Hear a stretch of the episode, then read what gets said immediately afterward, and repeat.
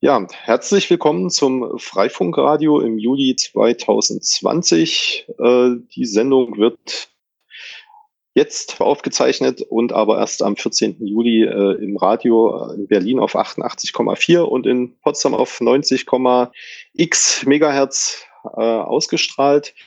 Wir haben heute einige Gäste wieder in unserer Runde. Äh, zum einen ist Elektra mit dabei als Co-Moderatorin und wir haben Bea eingeladen, unsere Anwältin, die sich mit den aktuellen File-Sharing-Urteilen auseinandergesetzt hat. Äh, dabei ist auch Monique und noch ein paar andere, von denen ich jetzt gerade nicht weiß, äh, wie viel sie äh, sprechen möchten in der Sendung. Hallo. Hi. Ahoi. Hallo. ja, ähm, in dieser Sendung möchten wir uns mit den aktuellen Urteilen äh, zu File-Sharing äh, beschäftigen. Da geht es um äh, speziell um zwei Urteile, die Freifunker betreffen und äh, Bea hat uns da vor Gericht vertreten. Ähm, aber vielleicht fangen wir einfach ein bisschen weiter vorn an. Warum haben wir als äh, Freifunker überhaupt diese Probleme jetzt? Wie kam es dazu? Warum nutzen wir VPN? Früher ging es da auch ohne, oder Monique? Ja, ich kann ja mal ein bisschen erzählen, genau. Als der Freifunk gegründet wurde, gab es ja, also so 2000 war das, 2001, da gab es total wenig Internet mit wenig Bandbreite. Und wir haben dann begonnen, uns ein Selbsthilfenetz zu bauen, um einfach frei kommunizieren zu können und Informationen im lokalen Netz zu teilen und die paar vorhandenen Internetanschlüsse, die es da so gab, gemeinschaftlich ähm, zu nutzen oder eben das Internet auch dorthin zu bringen, wo es keins gab. Wir entschieden uns dementsprechend für WLAN-Technologie, weil die einfach günstig war und haben eben gesagt, wir bauen ein offenes Mesh-Netz, ähm, wo wir dann den Internet-Traffic eben auch entsprechend distribuieren können. Die Knotenbetreiber haben gelernt, wie man Router einrichtet und betreibt. Und wir haben damals aus Resilienzgründen, das war so ein oder das ein Designprinzip, dezentral und selbst organisiert die ganze Sache zu betreiben. Und der Internetzugang, der wurde dann einfach von dort ins Netz eingespeist, ähm, wo es welchen gab. Und genau da wurde der Traffic auch ausgeleitet. Und nur wer es für nötig hielt, hat sich seinen VPN am lokalen Router eingerichtet. Haben aber wenige gemacht. War eigentlich auch bis, ich weiß nicht, ich hab, kann mich erinnern, bis so 2008, 2009 war das eigentlich gar kein Thema, zumindest in, in meiner lokalen Freifunk-Community überhaupt ein VPN zu benutzen. Außer um sich vielleicht mit anderen Communities zu verbinden oder anderen Teilen. Äh, genau, also das, das lief auch super. Freifunk ist gewachsen. es gab in Leipzig ein Riesennetz, in Berlin ein Netz. Ähm, die Leute haben sich verbunden und äh, eben dort geteilt ihren Internetanschluss. Ähm, so lange, bis eben Urheberrechtsanwälte auf die Idee kamen, bei File-Sharing Abmahnungen an Privatpersonen zu verschicken. Dann gab es äh, auch dieses berühmte BGH-Urteil Sommer deines Lebens, an dem sich dann alle Fälle orientierten in der Folge. Und es waren dann eben auch Freifunker davon betroffen, die selbst überhaupt gar kein File-Sharing gemacht haben, aber für alle Nutzerinnen natürlich äh, ihres Zugangs dann plötzlich haften sollten. Obwohl auch damals schon im Telemediengesetz ähm, die Haftung für Dritte, also von dem der Zugang anbietet, sogenannte ähm, Access Provider, von der Haftung für die Dritten, für die Nutzer dieser Netze privilegiert waren. Sonst würde ja die Telekom auch für jeden seiner, ihrer Kunden, die WLAN benutzen, haften. Ähm, aber das Haftungsprivileg wurde in diesem Urteil extrem eng ausgelegt und hat sich dann also nur auf äh, bei der BNetzA registrierte, Bundesnetzagentur registrierte ISPs, die gewerblich handelten, bezogen. So, und dann haben natürlich viele Freifunker und auch andere WLAN-Betreiber, Cafés und öffentliche Einrichtungen und so weiter Angst bekommen vor diesen Abmahnungen, denn die Summen, da kann Bea bestimmt später noch was dazu sagen, sind einfach extrem hoch, um die es da geht, die Streitwerte. Ähm, und dann haben die eben ihre Zugänge geschlossen und das war so der, ja, da hat Freifunk so einen richtigen Knick erlebt, weil die Leute Angst hatten. So, und dann, weil das natürlich kein Zustand war, hat der Förderverein Freie Netzwerke in Zusammenarbeit mit Aktivisten dann die Freedom Fighter Box herausgebracht. Ähm, die hatten Internettunnel nach Schweden gehabt und da kam dann der VPN also das erste Mal ins Spiel. Ja, also das haben wir dann ähm, erklärt. Hier, wir tunneln den Traffic einfach nach, den Internet-Traffic leiten wir einfach nach Schweden aus.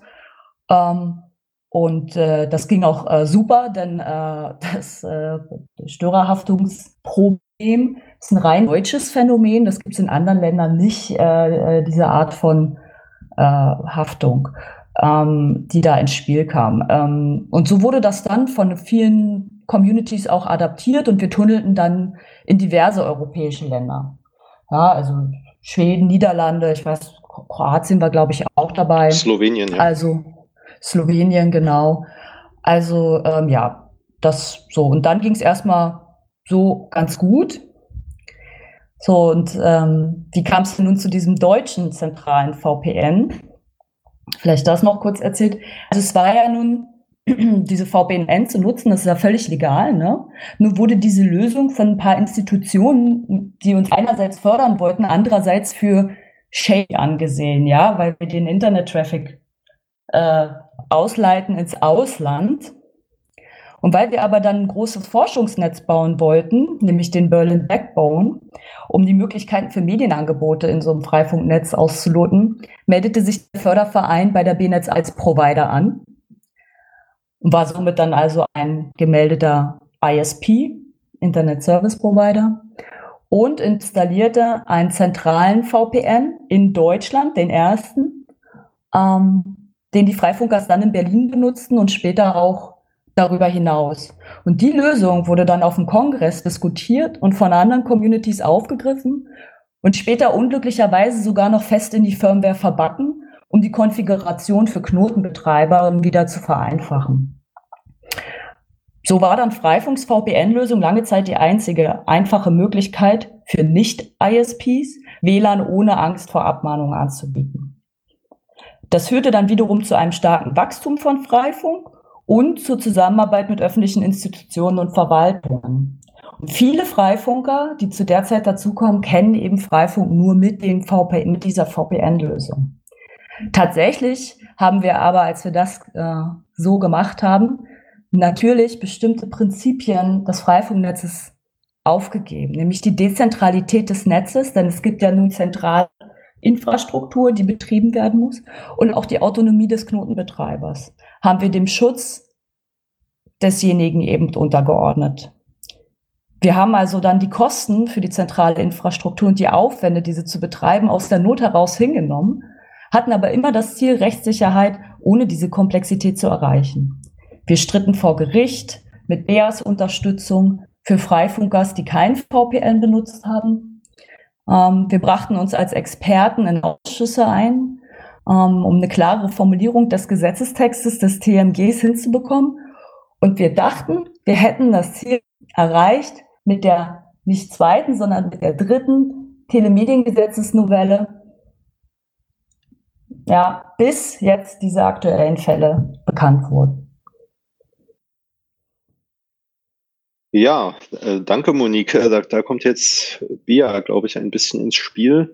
Bea hatte äh, schon auf dem vorletzten Kongress, glaube ich, einen äh, Vortrag zu dem Thema gehalten, als, äh, als es schon langsam anfing, dass äh, Richter und vor allem auch die Gegenseite immer detaillierter wissen wollte, wer denn äh, jetzt Täter an der Stelle ist. Äh, oder, oder wer, der, wer der Urheberrechtsverletzer hätte sein können, wenn man behauptet, man sei es selbst nicht gewesen. Aber da kann uns Bia bestimmt ein bisschen mehr erzählen. Ja, das kann ich. Und zwar ähm, sind ja diese Fälle ein bisschen größer und komplexer. Und ähm, wahrscheinlich werde ich durch einzelne Fragen von euch nochmal ähm, so ein paar Schlaglichter ähm, geben. Aber was mir wichtig ist, ähm, ist erstmal die Idee, die hinter dieser Störerhaftung hing. Ähm, Störerhaftung ist ein Konstrukt, ein juristisches, ähm, was halt dazu da ist, dass ähm, Menschen oder Institutionen oder Organisationen etc die ähm, eine bestimmte Gefahrenquelle ähm, aufmachen, also so ein KW ist zum Beispiel eine Gefahrenquelle. Ähm, oder ein, ähm, ein kaputter Baum auf dem Grundstück, ähm, der jederzeit umkippen kann, ist eine Gefahrenquelle. Und diese Störerhaftung ist ähm, im Zivilrecht dafür da, dass diejenigen sich um diese Gefahrenquellen kümmern. Also das ähm, hatten wir vorher schon im Zivilrecht und ähm, werden es auch noch weiter haben, weil wir das ähm, für andere Rechtsgebiete brauchen. Und die Frage war schon immer, und die war schon immer sehr, ähm, sehr streitig unter Juristen, ob überhaupt ähm, die Störerhaftung für ähm, Diensteanbieter angewandt werden kann. Also hier dann jetzt konkret ähm, die Vermittler ähm, des Zugangs ähm, ins Internet, ob die dadurch eine Gefahrenquelle ähm, ähm, produzierten und eben ähm, die Verantwortung dafür tragen, was ähm, Dritte über ihren Anschluss tun. Also kann überhaupt ein Kommunikationsmittel eine Gefahrenquelle sein. Ähm, die meisten Urteile, die das bejahen, haben das im Kern nicht diskutiert. Also überhaupt ähm, die sich mit der ähm, Frage auseinandergesetzt, ähm, ob eine Störerhaftung ähm, in Bezug aufs Telemediengesetz überhaupt ähm, funktionieren könnte. Die Juristen, die sich damit auseinandergesetzt haben, ähm, sind zu dem Ergebnis gekommen, dass es wirklich schwierige Angelegenheit ist. Und der Gesetzgeber hat es auch nie gewollt. Im Telemediengesetz gab es diese Störerhaftung nie. Es wurde immer in Analogie zu 1004 bürgerliches Gesetzbuch ähm, konstruiert und war auch vor allem im Schrifttum sehr umstritten. Nach der Novellierung 2017 des Telemediengesetzes hat dann auch die Literatur geschrieben, dass diese Gesetzesänderung ja nur eine Klarstellung war. Und zwar eine Klarstellung, dass der Anschlussinhaber, der den Zugang Dritten im Internet ermöglicht, eben nie Störer war. Mhm. Äh, du hast jetzt gerade das BGB erwähnt, 1004. Äh, das sagt mir jetzt äh, erstmal nichts. Ja, also ähm, man, also wenn ich irgendwelche Ansprüche geltend mache im Zivilrecht, dann muss ich mich auf etwas berufen. Und ähm, dazu ähm, hat, also konnte man nicht auf das Telemediengesetz sich beziehen und im Urhebergesetz stand es so auch nicht drin. Ähm, und äh, man musste über ähm, das bürgerliche Gesetzbuch gehen. Also es soll halt einfach nur zeigen, dass es keine spezielle Urheber Regelung war, Telemediengesetzregelung, sondern dass es eine allgemeine Regelung war, wo man halt gucken, tatsächlich gucken muss, ob das auf solchen Spezialgebiet Anwendung findet. Vielleicht um das ah, ja. nochmal zu erklären, also wir haben, wir haben allgemeine Gesetze, zum Beispiel das bürgerliche Gesetzbuch ist ein allgemeines Gesetz und dann das Spezialgebiete, wie eben ähm, die Telemedien oder Urheberrecht. Und wenn dort etwas geregelt ist, oder nicht geregelt ist, also der Gesetzgeber regelt auch bewusst natürlich Sachen nicht, dann gilt der Spezialbereich. Also das war sozusagen eine Konstruktion, überhaupt in diesem, also überhaupt für Einflussinhaber eine Verhaftung zu bekommen. Aber diese, diese Fälle, diese Abmahnfälle gegen, gegen private Anschlussinhaber sind voll mit solchen Konstruktionen.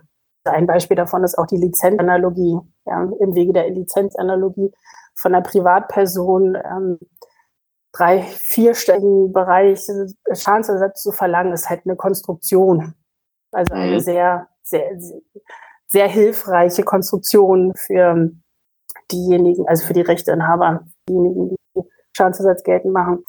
Jedenfalls hatten wir dann 2017 im Herbst ähm, die Klarstellung, dass die, der Anschlussinhaber eben kein Störer ist ähm, dann wurde da jetzt noch 2018 drüber gestritten. Dann hat aber auch der BGH gesagt, die Störerhaftung ist, ähm, ist in Ordnung, ähm, ist wahrscheinlich auch EU-rechtskonform, weil es eben diese Sperrungsmöglichkeiten gibt.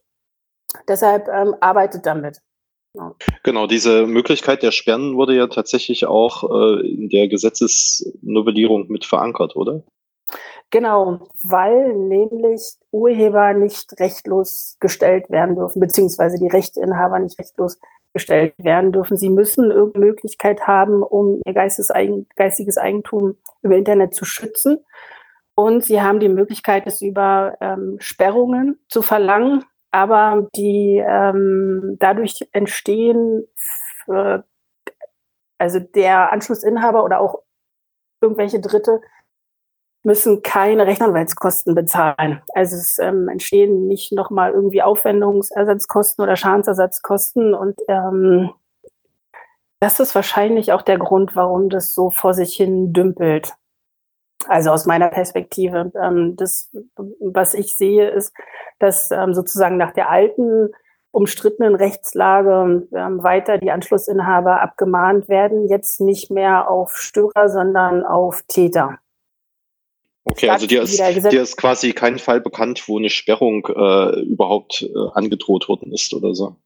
Genau, also richtig bekannt ist mir keiner. Ich ähm, weiß nur aus der Rechtsprechung, dass es halt Fälle gibt, wo es mal diskutiert wurde und vor allem, wo halt auch daraufhin ähm, verwiesen wurde, dass es eben diesen Anspruch gibt. Aber ähm, davon haben halt die ähm, Rechtsanwälte, die die Rechteinhaber vertreten, finanziell nichts. Wo, wo wo ich halt wieder zu dem Punkt komme, dass es halt ähm, tatsächlich bei diesen ganzen Abmahnungen, die wir seit 2009 wegen Fallschere haben, ähm, nicht darum geht, Urheber tatsächlich davor zu schützen, dass ähm, sie weniger Geld bekommen, sondern dass das halt eine Gelddruckmaschine ist. Also dass halt wirklich viel, viel Geld hin und her bewegt wird und dass das das vorderste Ziel ist. Ja, das waren ja auch Sachen, die äh, schon bekannt waren äh, oder die die Runde gemacht haben, dass da eben große Kanzleien spezialisiert darauf sind, massenhaft Abmahnungen abzusenden und äh, dann vermutlich erstmal auch auf diejenigen zu zählen, die dann aus Angst zahlen, aber äh, gar nicht so richtig Gerichtsprozesse angestrebt haben. Ja, darauf wird natürlich gebaut. Also ähm, so ein Gerichtsverfahren ist ähm, herausfordernd. Also auch wenn man versucht, das, ähm, das abzugeben an den Anwalt, ist es ähm, trotzdem immer wieder aufregend, wenn etwas vom Gericht kommt, wenn die Gegenseite etwas vorträgt oder wenn die mündliche Verhandlung stattfindet. Und vor allem auch in letzter Zeit, weil es verstärkt ähm, darum geht, dass der Anschlussinhaber in sein privates Umfeld hineingucken soll ähm, sich mit den anderen ähm, Nutzern auseinandersetzen muss und sogar ähm, also sogar so tief reingehen soll, dass er mit ihnen zu diskutieren habe, auf ihre Rechner zu gucken habe. Also ist alles sehr umstritten, aber es gibt eben leider Richter, ähm, die diese Ansicht der Anwälte, der Rechte äh, Rechteinhaber tatsächlich vertreten. Also ähm, dass man da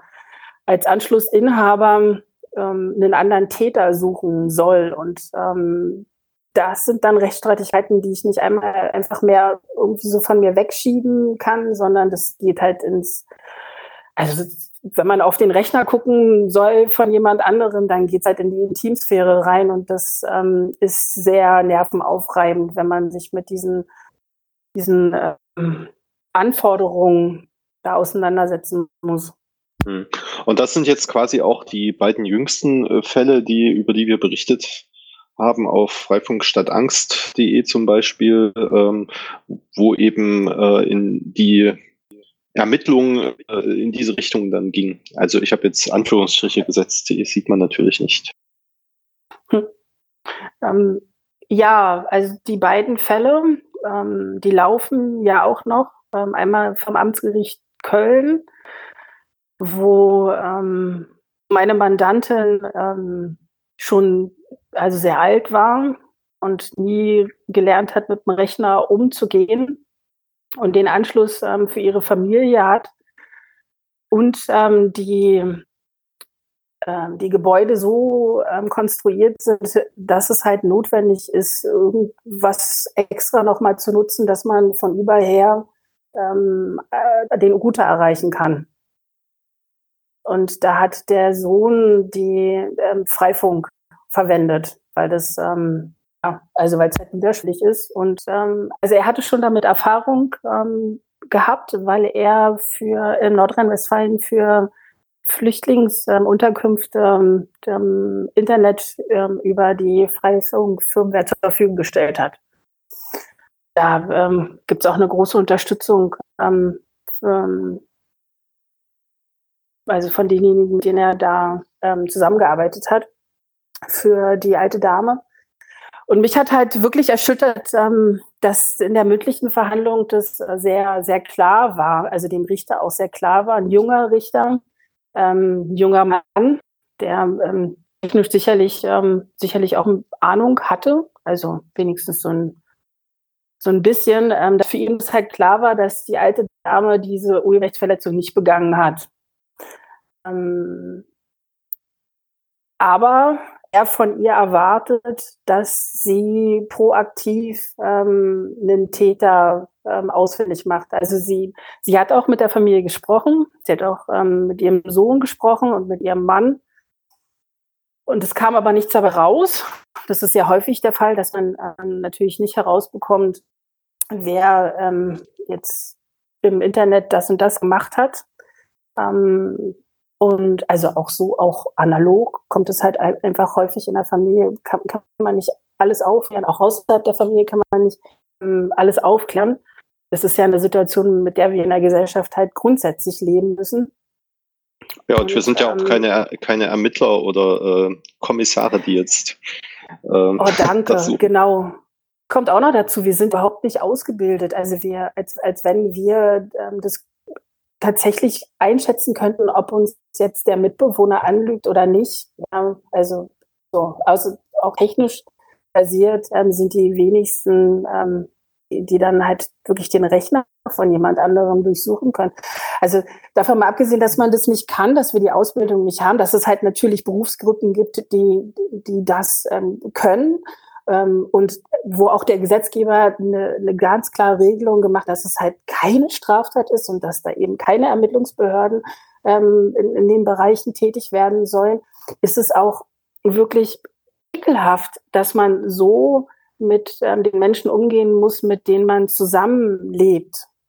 Das sind ja da nicht irgendwelche Leute, sondern die sind, stehen mir ja sehr, sehr nahe. Das ist ja alles sowieso sehr konfliktträchtig und dann hauen die Richter da so rein und sagen, ja, aber warum haben Sie denn nicht noch weiter nachgeforscht? Warum haben Sie denn gesagt, nicht gesagt, ähm, so, das glaube ich nicht oder warum kann ich nicht auf Ihren Rechner zu gucken äh, oder so? Das ist, ähm, da ist eine Tastatur im Hintergrund.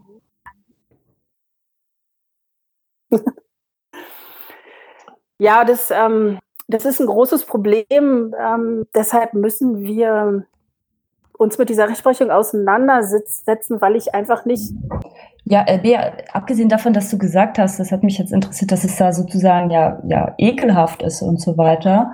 Es ist, geht doch eigentlich noch einen Schritt weiter. Das ist doch ein Eingriff in die, in die Rechte der anderen. Das, das ist mir, wenn ich das äh, sozusagen durchführen würde, selbst wenn ich es kann, was überhaupt nicht alle Freifunker können, ähm, ja, äh, äh, ist das doch ein Eingriff in deren Privatsphäre und so weiter. Inwiefern verletzt es denn deren Rechte eigentlich?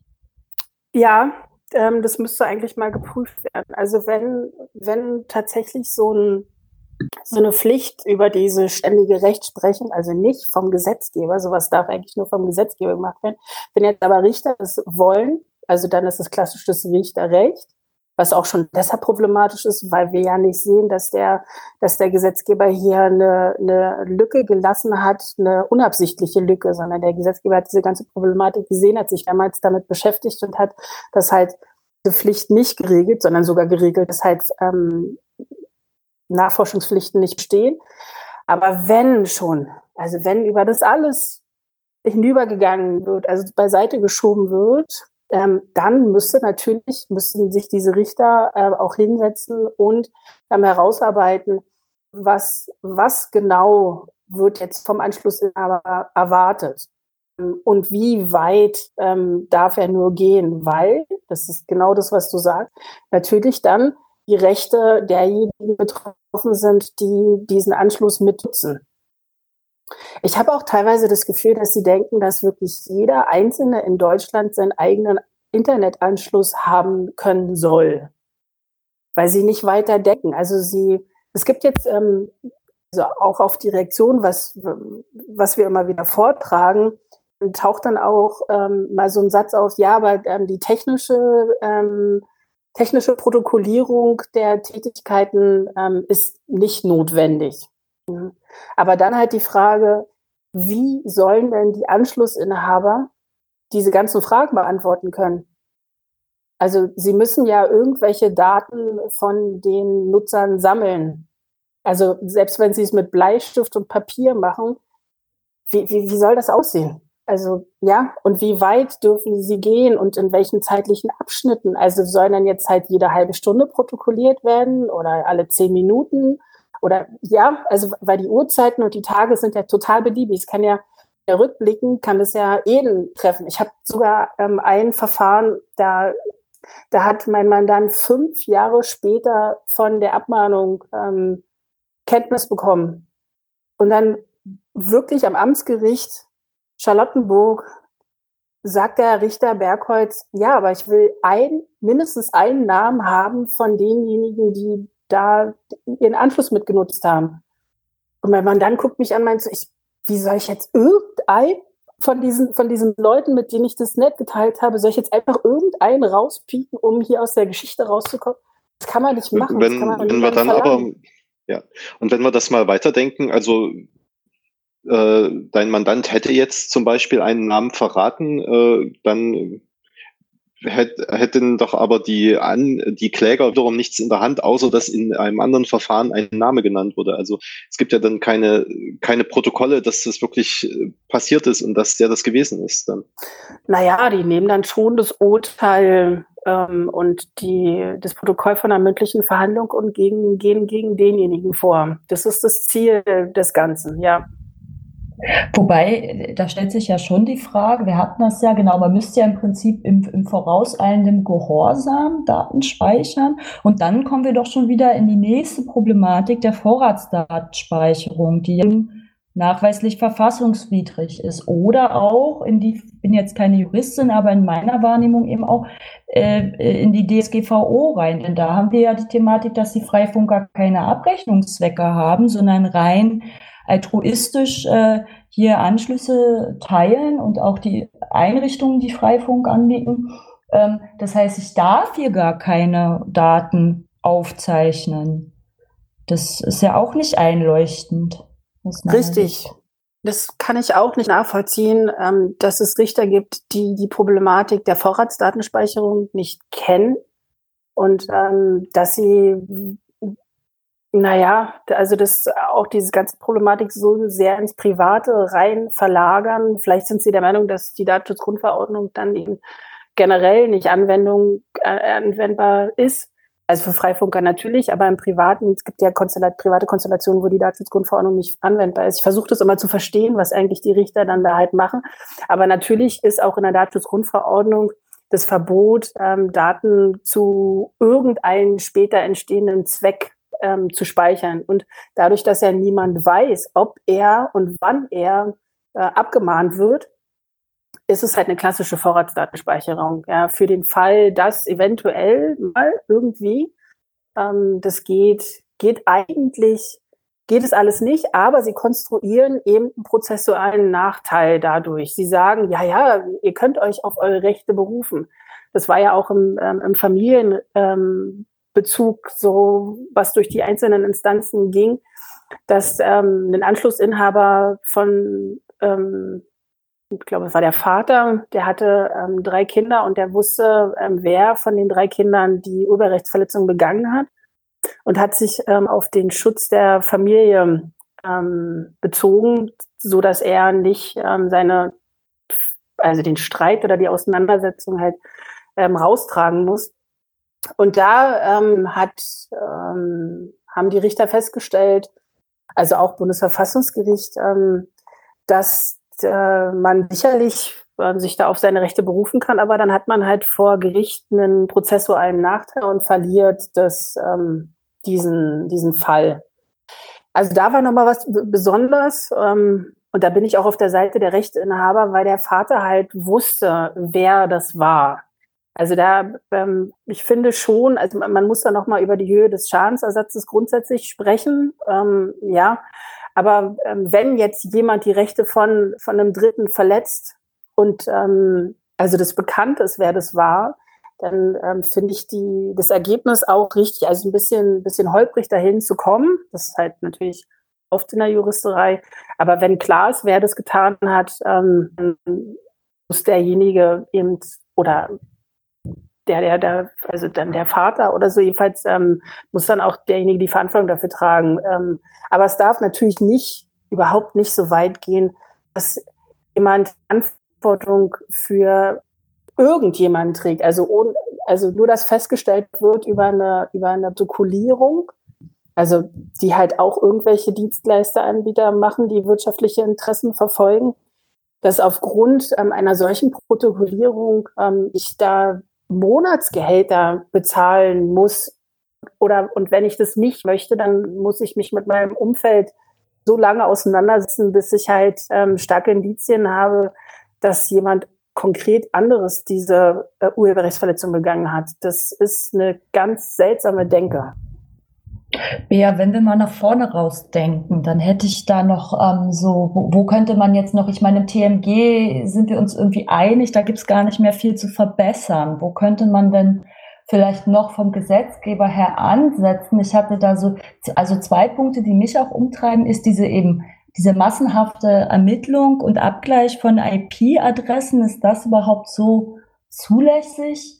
Ähm, überhaupt, bevor es also überhaupt zu diesen Abmahnungen kommt und als zweites eben Abmahnung äh, gegen Privatpersonen. So ist ja eigentlich eine Sache, die kommt ja aus einer ganz anderen Rechtsgebiet. Vielleicht kannst du das nochmal erklären. Und meinst, und meinst du, das sind da Ansätze vielleicht? Also Nummer eins, ähm, diese Abmahnungen kommen aus dem Wettbewerbsrecht. Und da machen die auch Sinn. Das heißt, bevor sich zwei Unternehmen in jahrelange Streitigkeit begeben, sollen sie, sie vom Gesetzgeber verpflichten, sollen sie versuchen, das ähm, außerhalb zu, also außerhalb des Gerichts zu klären.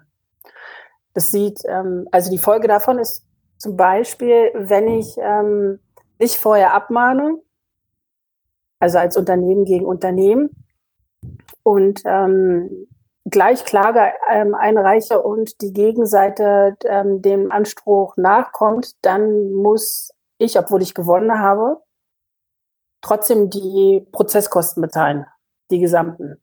Aber wenn ich vorher abmahne und versuche vorher ähm, außergerichtlich dieses Problem zu lösen und ich das nicht, löst, nicht gelöst bekomme, dann ähm, selbst wenn der, also dann wenn ich gewinne, ähm, selbst wenn er das anerkennt, ähm, muss trotzdem er, also die Gegenseite, das Verfahren bezahlen.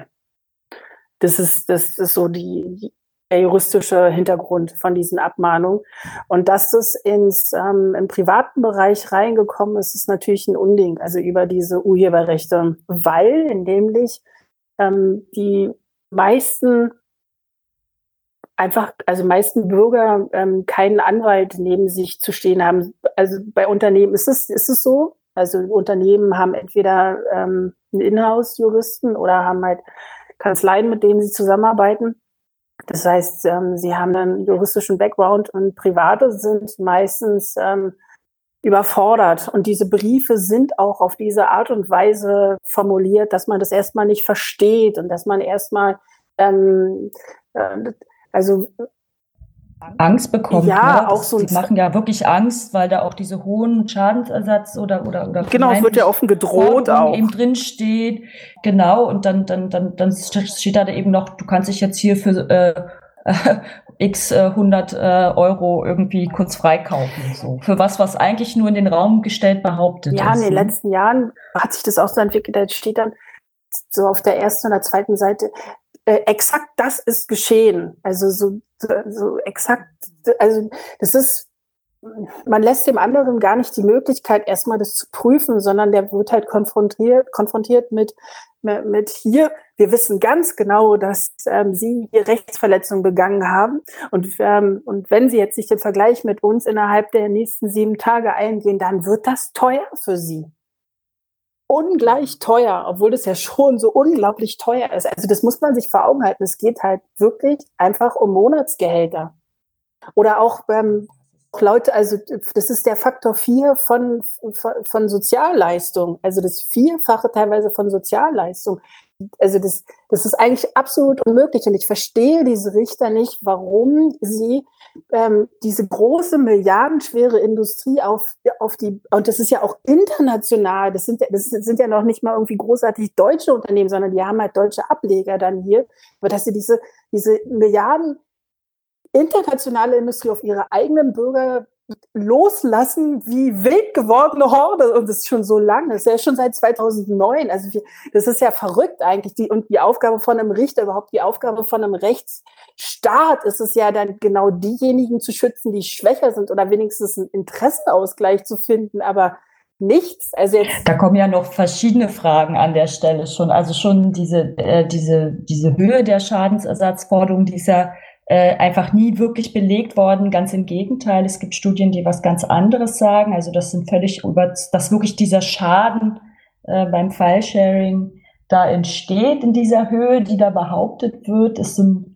eigentlich auch schon widerlegt. Deswegen wurde ja auch mal die, die, die, ähm, äh, die Streitwerte gab es ja auch mal, ne? so, eine, so eine Deckelung äh, dort an der Stelle mhm. eigentlich, die aber scheinbar auch ignoriert Nur wird. außergerichtlich wird gesagt, die Richter fühlen sich daran nicht gebunden. Ja. Also, nee, aus irgendeinem Grund nicht. Naja, das habe ich ja selbst miterlebt genau. im Gerichtssaal. Ja. Sie müssen es ja. Macht ähm, anscheinend sonst keinen Spaß. Weiß ich nicht. Ich verstehe es. Kann, kannst du noch mal gerade sagen, wo die, wo die gedeckelt wurde eigentlich, diese Streitwerte? Also das ist ja der ähm, genau, da wurde, das war dann eine Novelle, die es da gab. Ne? Außergerichtlich, ne? genau. Also der hm. ähm, auf 1000 hm. Euro der Unterlassungsanspruch und vor Gericht ähm, ist er dann zum Beispiel hier beim Kammergericht ähm, mit lockerer, leichter Feder 15.000 Euro beim das verstehe ich auch, nicht. Also bei den Amtsgerichten, die meisten sind ja beim Amtsgericht ja. anhängig. Das heißt, es ist alles unter 5000 Euro, auch der Streitwert unter 5000 Euro. Das heißt, so ein Unterlassungsanspruch wird dann halt mit 1000 oder 2000 Euro angenommen. Das Landgericht geht dann, also es kommt dann immer darauf an, wo der Rechteinhaber dann halt Lust hat zu klagen. Oder der Rechteinhaber geht dann halt vor das Landgericht, da sind wir dann schon bei 10.000 Euro und dann ähm, von dort zur Berufung beim Kammergericht 15.000 Euro. Ohne Begründung. Also sie sagen dann, ja, das ist ist dann üblich ähm, im Einzugsbereich vom Kammergericht, was aber nicht stimmt, weil die meisten Klagen beim Amtsgericht Charlottenburg ist. Ich finde, also diese Dreistigkeit und das kann, doch, das kann nicht kontrolliert komisch, werden. Dass sich dann plötzlich der Streitwert ändert, das finde ich jetzt auch rein äh, intellektuell sozusagen herausfordernd, ja. Das war etwas, was eben sozusagen 2000 Euro wert war, plötzlich äh, das Zehnfache wert. Ja, was auch für ein Quatsch. Also so, geht. Ja, so ein beliebiger, ja. beliebiger Film soll, also es geht ja darum, dass ähm, das ist ja der Wert ähm, die, der, das, der Verpflichtung, ähm, einen Film ähm, anzubieten äh, für die Rechteinhaber und zwar in Höhe von 15.000 Euro.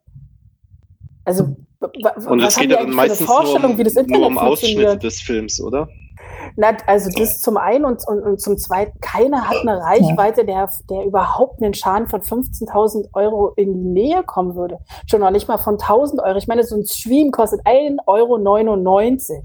Ich frage mich überhaupt, wie man da, wie, wie man denken muss, um da überhaupt zum Schadensersatzanspruch von 500 Euro zu kommen. Wahrscheinlich die potenzielle eine Sache gesteht. Ja, ich muss auch gestehen, ich kann nicht ganz verstehen, wer überhaupt noch File-Sharing macht, aber okay, äh, anderes Thema, aber scheinbar gibt es ja Menschen, die das na, File-Sharing machen wir andauernd. Wir schicken immer Dokumente hin und her. Ich arbeite. Nee, ich meine von urheberrechtlich geschütztem Material. Ja, ich kenne das ja aus einer Zeit, da gab es noch keine kommerziellen Angebote. Da war, ne, da war das sozusagen war das so, aber mittlerweile gibt's ja eh diese kommerziellen Angebote, die aber, irgendwie, du gerade sagst, auch nicht so teuer sind. Aber ich glaube, das ist auch so ein hausgemachtes könnte. Problem, weil es eben inzwischen fünf, sechs, sieben Angebote gibt. Und wenn man halt bestimmte Vorlieben hat, müsste man äh, inzwischen auch fünf, sechs, sieben Abos abschließen.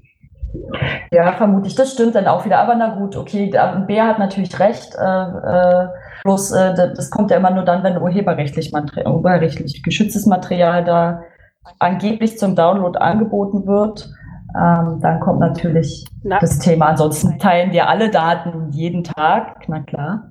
Ja, vor allem, ja, das, das wird da auch immer irgendwie ähm, unter den Tisch fallen lassen. Das Internet besteht ja aus File-Sharing. Und, und ja, natürlich das meiste ist, meiste ist legal und, ähm, und, und, und der Entwickler können überhaupt nicht leben, ohne dass sie halt ein Werkzeug haben, was halt wirklich auch schnell große Datensätze von, von A nach, nach Z bla bekommen. Also diese, die, diese tatsächlichen Verhältnisse im Internet sind diesen entscheidenden Richtern da komplett egal. Das verstehe ich. Dachte ich gerade, wie so, erfrischend eine so, Anwältin. Ja, ja, die, die das erklären kann eigentlich. Ja, eigentlich das können wir. Mal, genau. Müsstest du denen mal ein paar äh, sozusagen hier äh, Machen wir ja. Äh, ein paar Weiterbildungen ja. anbieten, vielleicht so, unter naja. den Juristen, damit die ein besseres Verständnis für das ganze Netz und dessen Mechaniken sozusagen entwickeln können. Das ist ja auch aufgefallen, ne? Genau. Was hältst, würdest du denn davon halten, von der verpflichtenden Weiterbildung, mal so als Idee in den Raum geworfen? Ja, bitte, bitte. Also das verstehe ich überhaupt nicht, warum, wa warum sich Richter nicht weiterbilden müssen, warum das, also für uns Anwälte ist das ja verpflichtend. Bei uns gibt es ja durch Richter natürlich auch entwickelten Roh, also richtiges Haftungsregime. Wenn wir irgendwelche anderen neuen Entwicklungen nicht kennen, und ähm, deshalb einen Rechtsstreit für unseren Mandanten verlieren, dann haften wir dafür. Zack, bumm, da wird ja gar nicht großartig diskutiert. Ja. Und ähm, aber auf der anderen Seite gibt's für die Richter überhaupt nicht so eine ähm, so eine Verpflichtung und und erschweren kommt noch hinzu, die meisten Anwälte haben sich jetzt spezialisiert, aber die Richter nicht. Die Richter werden ja vom Familienrecht ins Urheberrecht geschickt. Ja, also die, so die da ist ja Bäumchen wechsel dich nicht. Sie kommen dann halt in komplett neue Rechtsgebiete und entscheiden da ohne dass es wenigstens irgendeine, irgendeine organisierte Einarbeitung in die Fälle gibt. Natürlich muss man, muss man auch von einem Richter erwarten, dass er sich in Fälle einarbeiten soll, aber, aber er kann, er kann sich, niemand kann sich in, in alle Rechtsgebiete, kann er auf dem aktuellen Stand sein. Das funktioniert einfach überhaupt nicht. Und da muss, muss irgendwie was passieren. Dafür sind die Richter unabhängig. Ja, sie sollen ja unabhängig bleiben. Aber, aber Steht, steht nicht zu, zu erwarten, dass diese Urteile eher so Einzelmeinungen von jetzt hier zwei Richtern sind und dass sie dann von der nächsthöheren Instanz wieder kassiert werden, weil es wurde in der ganzen Gesellschaft diskutiert, die, das Gesetz wurde geändert, um eben genau solche Fälle zu verhindern. Und äh, kann man nicht auch gegen die Herausgabe dieser IP-Adressen wegen so einer Lappalie vorgehen? Ähm, das zweite mache ich gleich, weil dann kann ich auch noch die Frage von Monique beantworten, also den zweiten Teil mit den, mit dieser ganzen, ähm, die ganzen Gestattungsbeschlüssen, also die Herausgabe der IP-Adressen. Und davor, ähm, im Moment sieht es so aus, als wenn sich das ähm, weiterentwickelt, dass der Anschlussinhaber einen Täter finden muss. Also in Berlin ist es ähm, ziemlich ähm, klare Rechtsprechung jetzt gerade beim Landgericht und ähm, beim Kammergericht. Also sie wiederholen diese Rechtsprechung. Ähm, München war ja schon immer ähm, sehr, sehr rechtinhaberfreundlich. Äh, Köln hat mich jetzt auch sehr gewundert. Hamburg weiß ich nicht. In Hamburg sitzen aber auch einige Abmahnanwälte. Ähm, also es sieht aus meiner Perspektive nicht wie Einzelfälle aus. Sonst ähm, wäre ich auch nicht so an die Öffentlichkeit gegangen. Also man, man kann auch mal Pech haben im Leben, ja. Ähm, aber die Unterstützung ähm, der Rechteinhaber ähm, scheint weiter durch die Richter zu erfolgen. Und die zweite Frage, da habe ich auch schon ähm, Bundesverfassungsbeschwerde eingelegt. Ähm, und die wurde vom, vom allgemeinen ähm, Register ins Verfahrensregister rübergeleitet. Das heißt, es gibt auch einen, ähm, einen Gutachten, ein internes, aber die Entscheidung, äh, äh, Beschwerde wurde nicht zur Entscheidung angenommen und zwar leider ohne Begründung. Da ging es um diese Gestattungsansprüche, äh, Gestattungsbeschlüsse. Entschuldigung.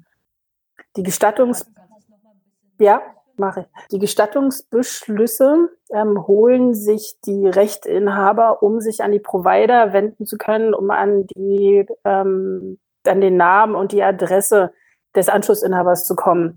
Und ähm, da gibt's wieder ein paar Stellschrauben, die nicht ähm, juristisch sauber sind. Ähm, eine besonders nicht, und zwar die Frage, die ja immer geklärt werden muss, ähm, ob derjenige gewerbsmäßig gehandelt hat. Also ob die Privatperson, die über ähm, zum Beispiel BitTorrent ähm, einen Film für einen eigenen Konsum runterlädt und ähm, aufgrund dieses Werkzeugs es automatisch ähm, wieder für andere zum ähm, zum Runterladen angeboten wird, ob das eine gewerbsmäßige Handlung ist. Und ähm, wenn man die Definition sich in anderen Rechtsgebieten anguckt, dann ähm, hat das auch immer was damit zu tun, dass man sein Einkommen damit sichert oder zumindest halt Geld macht. Und ähm, oder dass es halt wirklich regelmäßig ist, also eine ähm, Handlung auf regelmäßig aus, Regelmäßigkeit ausgelegt. Hier reicht ähm, das hier im Urheberrecht ähm, sagen die Richter, ähm, naja, das liegt am Kommunikationsmittel, das liegt am Internet, weil durch das Internet kann man halt potenziell Millionen von Menschen erreichen und das ist dann gewerbsmäßig. Oha. Sportlich. Ja, das steile These, würde ich sagen. ähm, aber jetzt schließt sich auch ein Stück weit der Kreis, wie es dann zu den Abmahnungen, wie die sich dann rechtfertigen, warum die dann angenommen wurden, ja? Also verstehe ich das richtig? Weil hier also dieses Gewerbliche unterstellt wird, ist es dann auch okay, eine Abmahnung zu schicken? Oder wurde nee, das überhaupt akzeptiert? Nee, ja, das ist ganz seltsam. Nee, das hat wiederum nee. nichts miteinander zu tun. Nee. Also okay. es bleibt eine Privatperson. Ich, es ist schwer zu verstehen, das Konstrukt. Ja, also die, die Privatperson bleibt privat, mhm. aber sie hat halt da ähm, gewerblich mhm. gehandelt, weil sie dieses Kommunikationsmittel mhm. genutzt hat. Aber das ist auch was, also ja. diese Reichweite gibt es einfach nicht. Ja. Man, man erreicht ja. niemals so viele Leute. Das ähm, ist immer noch alles mhm. übersichtlich. Etwas anderes natürlich, wenn ich einen, wenn ich einen Server an sich betreibe. Ja. Oh, hatten die nicht eigentlich behauptet, äh, als wir uns zuletzt über das Thema Urheberrecht äh, öffentlich äh, im öffentlichen Diskurs zum Thema Urheberrecht wurde doch zuletzt von den Rechteinhabern auch behauptet, man wolle ja gar nicht gegen Einzelpersonen vorgehen, sondern man zielte nun auf die Plattform ab. Deswegen wird ja eine weitere TNG-Novelle gerade diskutiert, wo wieder irgendwie das Problem reinkommt, dass Provider verantwortlich sein sollen, Host, also in dem Fall Host-Provider hier abzuschalten? Oder wie ist das zu verstehen? Ja, sie versuchen auf mehreren Ebenen das. Ähm, ich finde mhm. auch alles nicht so unrecht. Also natürlich, ähm, solange wir das mhm. anerkennen, dass es geistiges Eigentum gibt, auch unter Juristen umstritten ist, sehr umstritten ist, ja. ähm, aber im Moment ist es herrschende Meinung, dann ähm, muss es auch natürlich die Möglichkeit geben, seine Rechte zu schützen. Aber solange diese Abmahnungen gegen private Anschlussinhaber vor Gericht funktionieren, dann werden die weiter damit Geld machen. In Addition genau, dazu. Genau, es ist eine reine Geldmacherei. Ne? Also aber diese Versprechung von wegen, wir konzentrieren uns jetzt auf die Plattform, also das sehen wir jetzt hier gerade nicht erfüllt. Und, und gleichzeitig, ich sag mal, müsste jetzt der, der Host-Provider, der Access-Provider ja sowieso nicht, der ist haftungsprivilegiert, der Host-Provider ja eigentlich auch, also der, der die Inhalte da, also lediglich seine Plattform anbietet, der hat ja nichts, zensiert ja natürlich nicht die Inhalte, das ist ja ein hohes Gut. Der hätte ja auch ein Problem, ne? wenn der jetzt äh, sperren müsste oder Sperransprüche durchsetzen müsste. Wie siehst du das? Ja, da müssen wir ja, da müssen wir auch diskutieren. Das ist halt ein anderes Thema. Ähm, und da ist ja das, das, das größte Problem, dass wir keine Software haben, die richtig funktioniert. Also wenn man anfängt zu sperren, ähm, ist es ein Overload immer. Also so nach dem jetzigen Stand der Technik. Vielleicht entwickelt sich das. Keine Ahnung. Ich bin ja selber nur Juristin. Ähm, ich kann mir immer nur angucken, wie der Status quo ist. Ich weiß nicht, was man tatsächlich als Techniker hinbekommt. Aber im Moment ähm, wenn, wenn man sperrt, dann ähm, sperrt man eben auch viele, viele, viele legale Inhalte. Hm, genau. Ja, in die Richtung äh, beschäftigt es tatsächlich ja aber diese neue Telemediengesetz-Novelle, die in der Diskussion ist jetzt auch schon. Ne? Da könnte es ja noch eine weitere Veränderung geben. Ja, also immer. Wir haben ja, ja, wir haben ja einen Bundestag. Ja, aber das BMWI, was ja für die, für die, ähm, also für den Teil jetzt verantwortlich war, dass ähm, die Abmahnung gegenüber Anschlussinhabern endlich mal aufhört, ähm, wird jetzt nicht nochmal tätig. Also da gab es eine, eine Anfrage, ähm, wie sie eigentlich diese Urteile sehen, ja, dass die Gerichte den Gesetzeszweck oder den Gesetzeswillen nicht umsetzen. Ähm, da kam dann sowas von, ja, Richter brauchen immer etwas länger, um neue Gesetze umzusetzen. Und das ist auch ein, puh, ein Zugeständnis. Ich hätte das auch oh. gerne mal in meinem Leben. Würde, oh sollen, sollen Sie mir auch mal sagen, ah ja, ja, Frau Hubrich, ja, ist kein Ding, denken sie noch ein Jahr drüber nach. dann machen sie es bestimmt richtig super. Ich brauche auch ein bestimmt, bis, bestimmt bis, bisschen Zeit, bis ich gelernt habe, dass ich keine Banken überfallen darf. Entschuldigen Sie bitte. ja, genau. Oh Mann. Das ist ja wirklich ganz schön, äh, ja, aber was bleibt, also, also wie geht's jetzt weiter, Bär? Nach, nach wie gesagt, ja, nach vorne raus. Wo können wir noch angreifen vielleicht? Also du, wir haben schon so ein bisschen was andiskutiert, aber vielleicht auch nochmal konkret in den Fällen. Ähm, die Fälle gehen weiter. Äh, die, ähm, dieser Berliner Fall vom Landgericht, äh, der wird am 19.02. verhandelt. Da werden wir wahrscheinlich eh nochmal dazu was veröffentlichen. Ähm, die alte Dame, die legt auch Berufung ein.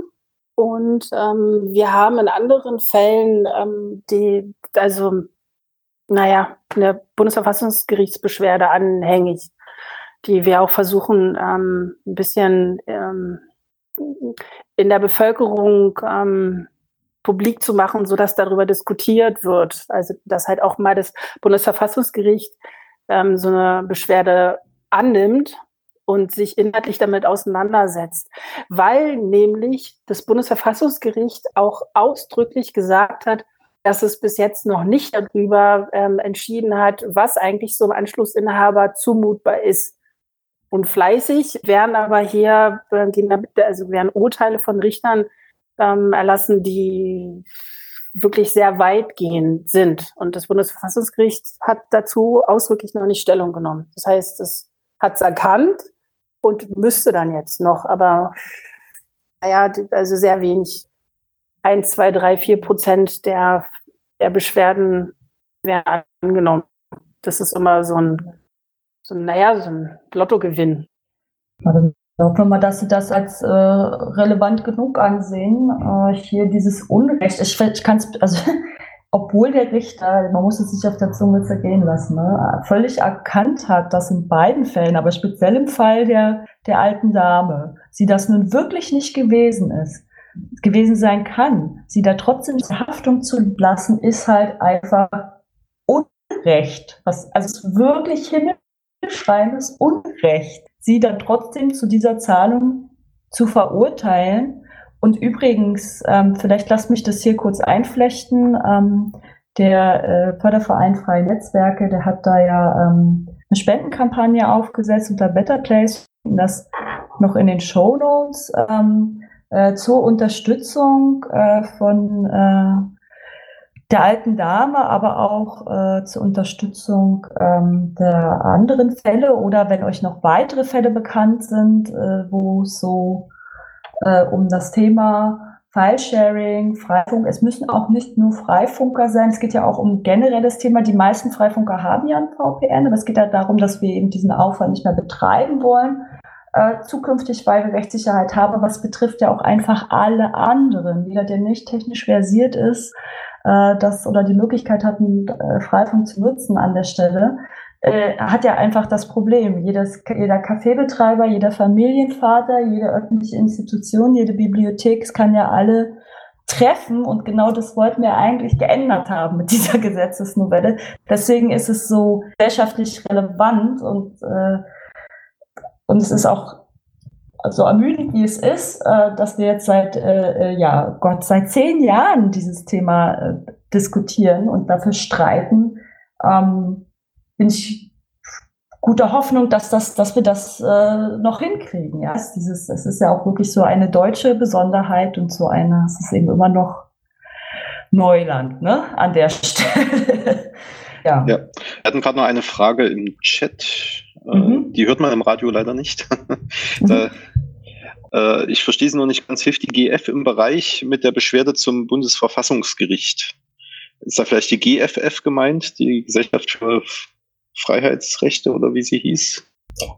Vielleicht kurz, das war ja verschiedentlich äh, sozusagen, gab es den Tipp, ob uns die GFF, diese äh, Gesellschaft für Freiheitsrechte hier, sind ja sehr bekannt in der, äh, unter den Netz, in der netzpolitischen Szene, äh, da unterstützen könnte bei diesen äh, Aktivitäten. Bea, magst du? Genau.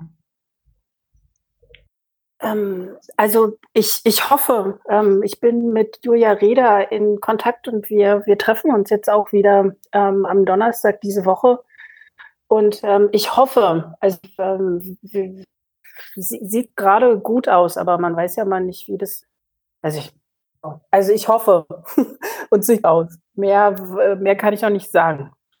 Genau, also den Teil der Prozesskosten, den deckt der Förderverein Freie Netzwerke und in dem juristischen Teil, genau, hoffen wir, dass das mit der GFF-Unterstützung, wir sind dran.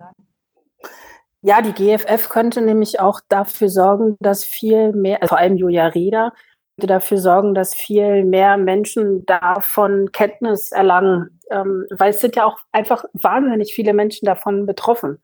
Also es werden jeden Tag ja Tausende von Anschlussinhabern abgemahnt.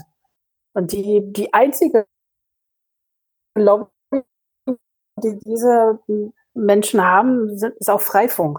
Ich denke, sehr viel Sinn, wenn wir diesen Weg gehen. Weil ich einfach nicht, ich will nicht in fünf Jahren in einer Gesellschaft leben, wo das normal ist, dass, dass der ähm, in einer Familie oder einer Wohngemeinschaft oder, oder was, wenn Leute zusammenarbeiten oder Kaffee trinken gehen oder so, dass es halt Eigen immer gibt, ja, das ganze, die ganze Kommunikation mit überwacht. Also es wird dann, wird ein bisschen wie in Corona-Zeiten ins Restaurant gehen, wo man auch Namen und Adresse hinterlassen muss. Na, viel schlimmer. Viel, viel schlimmer. Ja, das ist, das ist ja gar nicht miteinander zu vergleichen. Ich, ja, ja, absolut dystopisch. Also die, ja. mit wem ich kommuniziere, welche Inhalte ich, also es geht ja, also es sind ja nicht nur die Metadaten, sondern es geht ja darum, wer welche, also konkreten Daten mit jemand anderem ausgetauscht hat, ob die dann urheberrechtlich geschützt waren.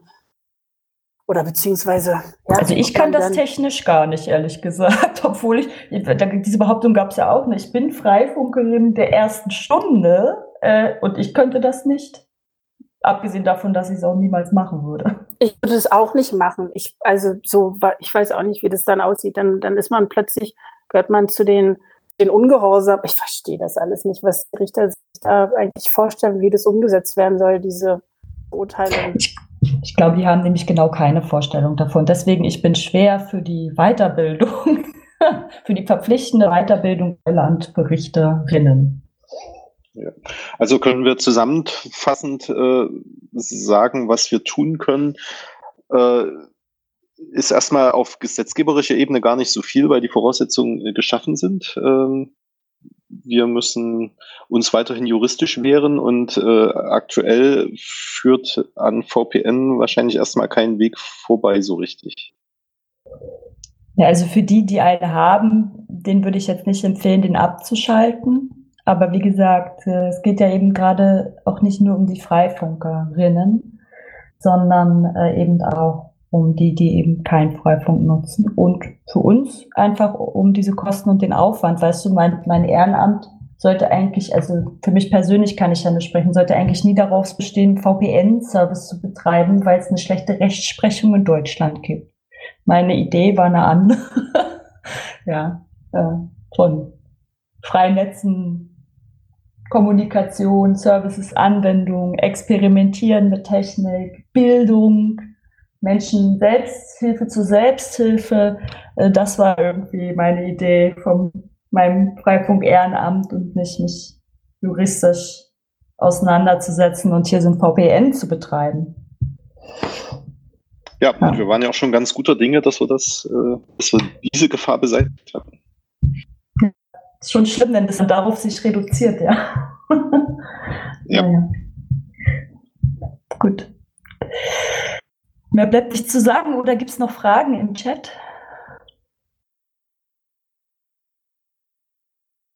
Ähm, hier gibt es aktuell keine Fragen im Chat. Ich weiß nicht, ob die Runde noch Fragen hat, äh, ob Bea noch etwas loswerden möchte.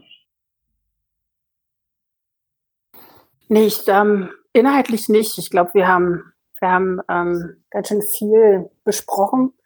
Ähm, ich freue mich einfach wahnsinnig über die Unterstützung und meine Mandanten freuen sich auch über die Unterstützung. Und, ähm, toll wäre das, wenn ähm, wir die Möglichkeit hätten, noch mehr Urteile.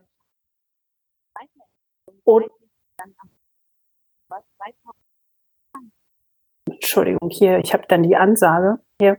Ähm, Genau, wenn wir vielleicht, ähm, wenn ein paar Hörer uns noch Urteile zuschicken könnten, also natürlich anonymisiert, wenn die, ähm, aber ich würde gerne mehr Urteile ähm, sehen, ja, weil viele eben auch nicht veröffentlicht wurden. Auch sehr, sehr Einfach viele weitere Fälle, meinst du? Ja, hm. also oh, ja, hm. Fälle, ja, also Urteile würden mich interessieren. Also ähm, so aus meiner Perspektive ähm, geht es halt steil in diese Richtung, aber vielleicht, ähm, also ent entweder bestätigend oder andere Urteile würde mich einfach interessieren. Ähm, Im Chat kam jetzt gerade noch die Frage, der nächste Termin, äh, der, der wirklich relevant ist äh, vor Gericht, wird dann wahrscheinlich im Februar 2021 sein, den du genannt hattest. Genau, der 19.02.2021 am Landgericht ähm, Berlin in der Littenstraße. Ähm, und es wäre super, wenn der Saal voll wäre. Also wenn die Richter auch sehen würden, dass es eine Bedeutung hat, ähm, über was sie da urteilen. Dass es nicht einfach so im Hinterkämmerchen passiert, sondern dass eben ähm, es viele Menschen gibt, die sich dafür interessieren, was da passiert. Das ist der Fall der alten Dame. Nee, der, der wäre, also es wird am Landgericht Köln. Und mhm. da ähm, ist Berufung noch nicht eingelegt, aber wird aber eingelegt. Ähm, mhm. Nee, das ist, ähm, das ist die, der Fall mit den 250.000 ähm, Unterlassungserklärungen. Mhm. Mit dem äh, äh, äh Bewohner der WG, der fünf Jahre später erst nee. erfahren hat. das auch, auch nicht. Oh je. Das, das auch nicht. Es gibt ja, mehr Fälle als gedacht. Es gibt mehrere ja. Fälle, ja. Entschuldigung ja. für die Verwirrung. Nee, kein Grund zu entschuldigen. Das ist ja, ja. es gibt ja so viele leider. Ähm, ja. Also dieser Fall, den du gerade nanntest, ähm, der wird wahrscheinlich im verkürzten Berufungsverfahren abgewiesen werden, im 522er Verfahren. Sieht im Moment so aus, aber mal mhm. gucken.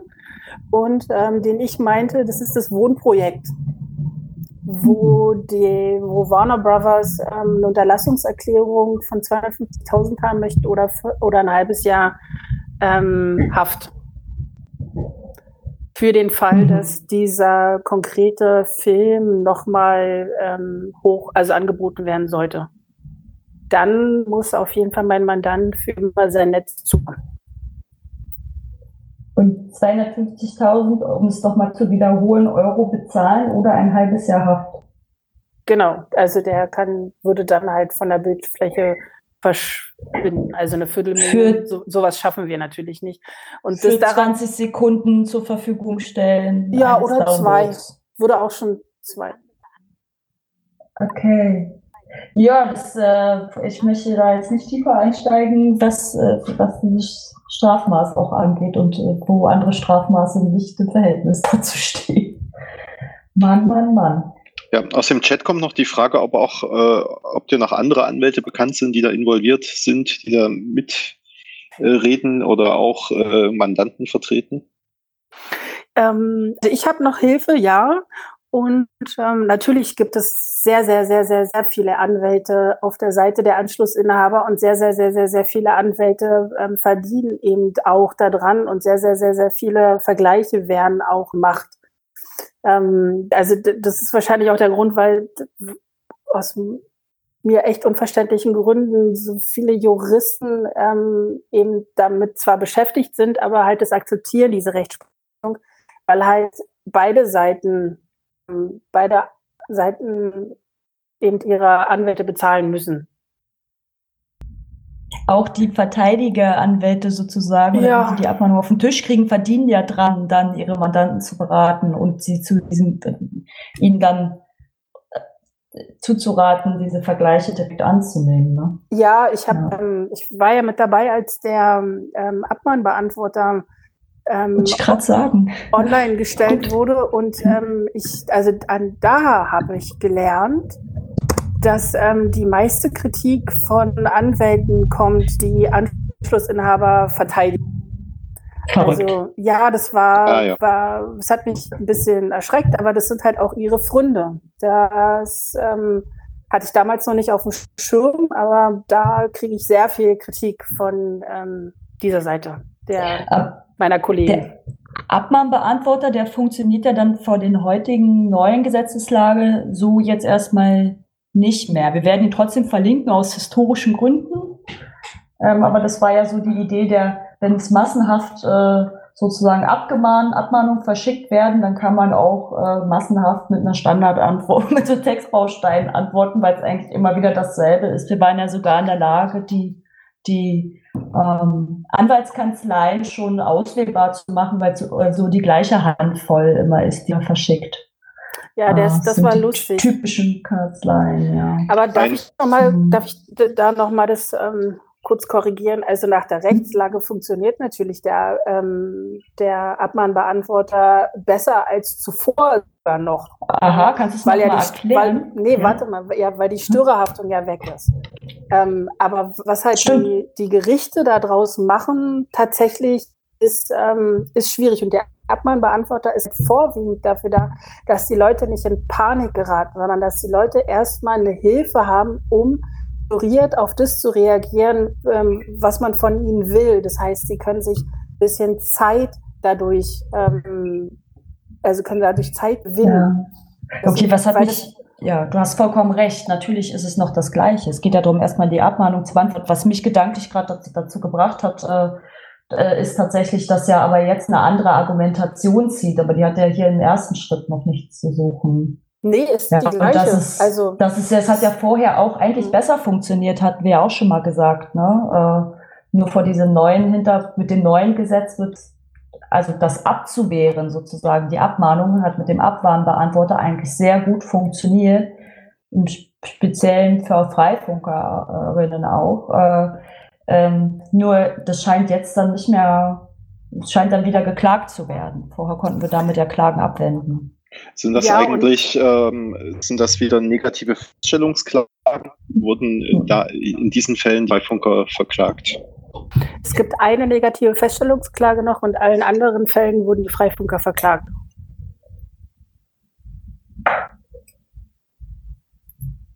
Also das ist auch anders als vorher. Ja, ja, wir hatten 2017 hatten wir ähm, die Abmahner mhm. so weit, dass sie die Freifunker in Ruhe gelassen haben, ja. Genau. Und dann nach der Gesetzesänderung ähm, sind sie sehr in die Offensive gegangen. Also nicht nur gegenüber Freifunker, sondern gegenüber alle Privatpersonen. Ich würde auch gerne wissen, wie das Affäs jetzt ist. Hm. Was eigentlich absurd ist, ne? Dass, obwohl es eine Klarstellung im Gesetz gab, es dann in die andere, komplett in die andere Richtung umschlägt und schlimmer als zuvor quasi. Hallo, grüßt euch. Ich verfolge, ich verfolge eure äh, Diskussion schon die ganze Zeit sehr interessiert. Und ich habe eigentlich was, was äh, genau äh, das bestätigt, was die Bea sagt. Ich bin nämlich leider selber ähm, ja sozusagen ähm, als Täter bezichtigt worden. Vor drei Jahren gab es eine äh, Unterlassungserklärung, die hat der Herr Hechler, Rechtsanwalt, abgewehrt. Und jetzt nach drei Jahren plötzlich kommt äh, gestern eine, ein Mahnbescheid vom äh, äh, Mahngericht Coburg. Und ähm, ich habe es natürlich dem Anwalt mitgeteilt und da wird also sehr deutlich, dass der absolut kein Interesse hat, da ähm, mit vor Gericht zu gehen. Also der will jetzt sofort vergleichen. Ja? Also ähm, das finde ich bestätigt sehr deutlich, was, was Bea gesagt hat. Ja, das ist fürchterlich. Da werden, ja, das ist ein Melken der Anschlussinhaber. Ernst. Ja, du kannst, äh, kannst dich ja vielleicht im Nachgang nochmal äh, Kontakt aufnehmen. Ja, das wäre sehr schön. Äh, ich weiß nicht, ob das funktioniert, äh, da direkt eine Vertretung zu machen. Da gab es ja mal sowas mit Residenzpflicht oder irgendwas. Nee, gibt's nicht mehr. Ah, okay. Ist vorbei. Das ist schon alt. Stimmt, das gab es ganz, ganz früher gab es mal ähm, die Einzugsgebiete der Landgerichte. Mhm. Ja, das gibt es jetzt nur noch beim BGH. Okay. Ja, gerne, sehr gerne.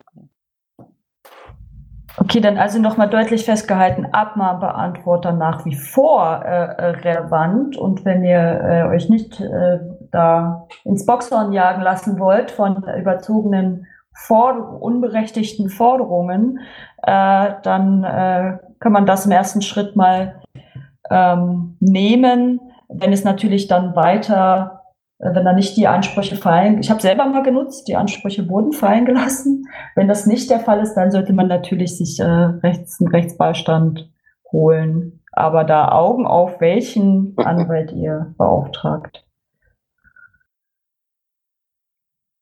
Gut, ich glaube, das war doch ein schönes Schlusswort ähm, für die Sendung im Juli 2020. Wir haben epische Sendungslänge erreicht für das Freifunkradio. Und ähm, ja, ich äh, würde mich gerne von allen Hörern verabschieden. Vielen Dank an Bea, an Monique für die, für die vielen Redebeiträge. Sehr gerne. Ja, danke für die Gelegenheit, das hier zu diskutieren. Genau, schön. Ich freue mich total über das Interesse an diesen Fällen. Ja, dann ähm, vielen Dank fürs Zuhören und wir hören uns dann im nächsten Monat wieder. Tschüss. Tschüss.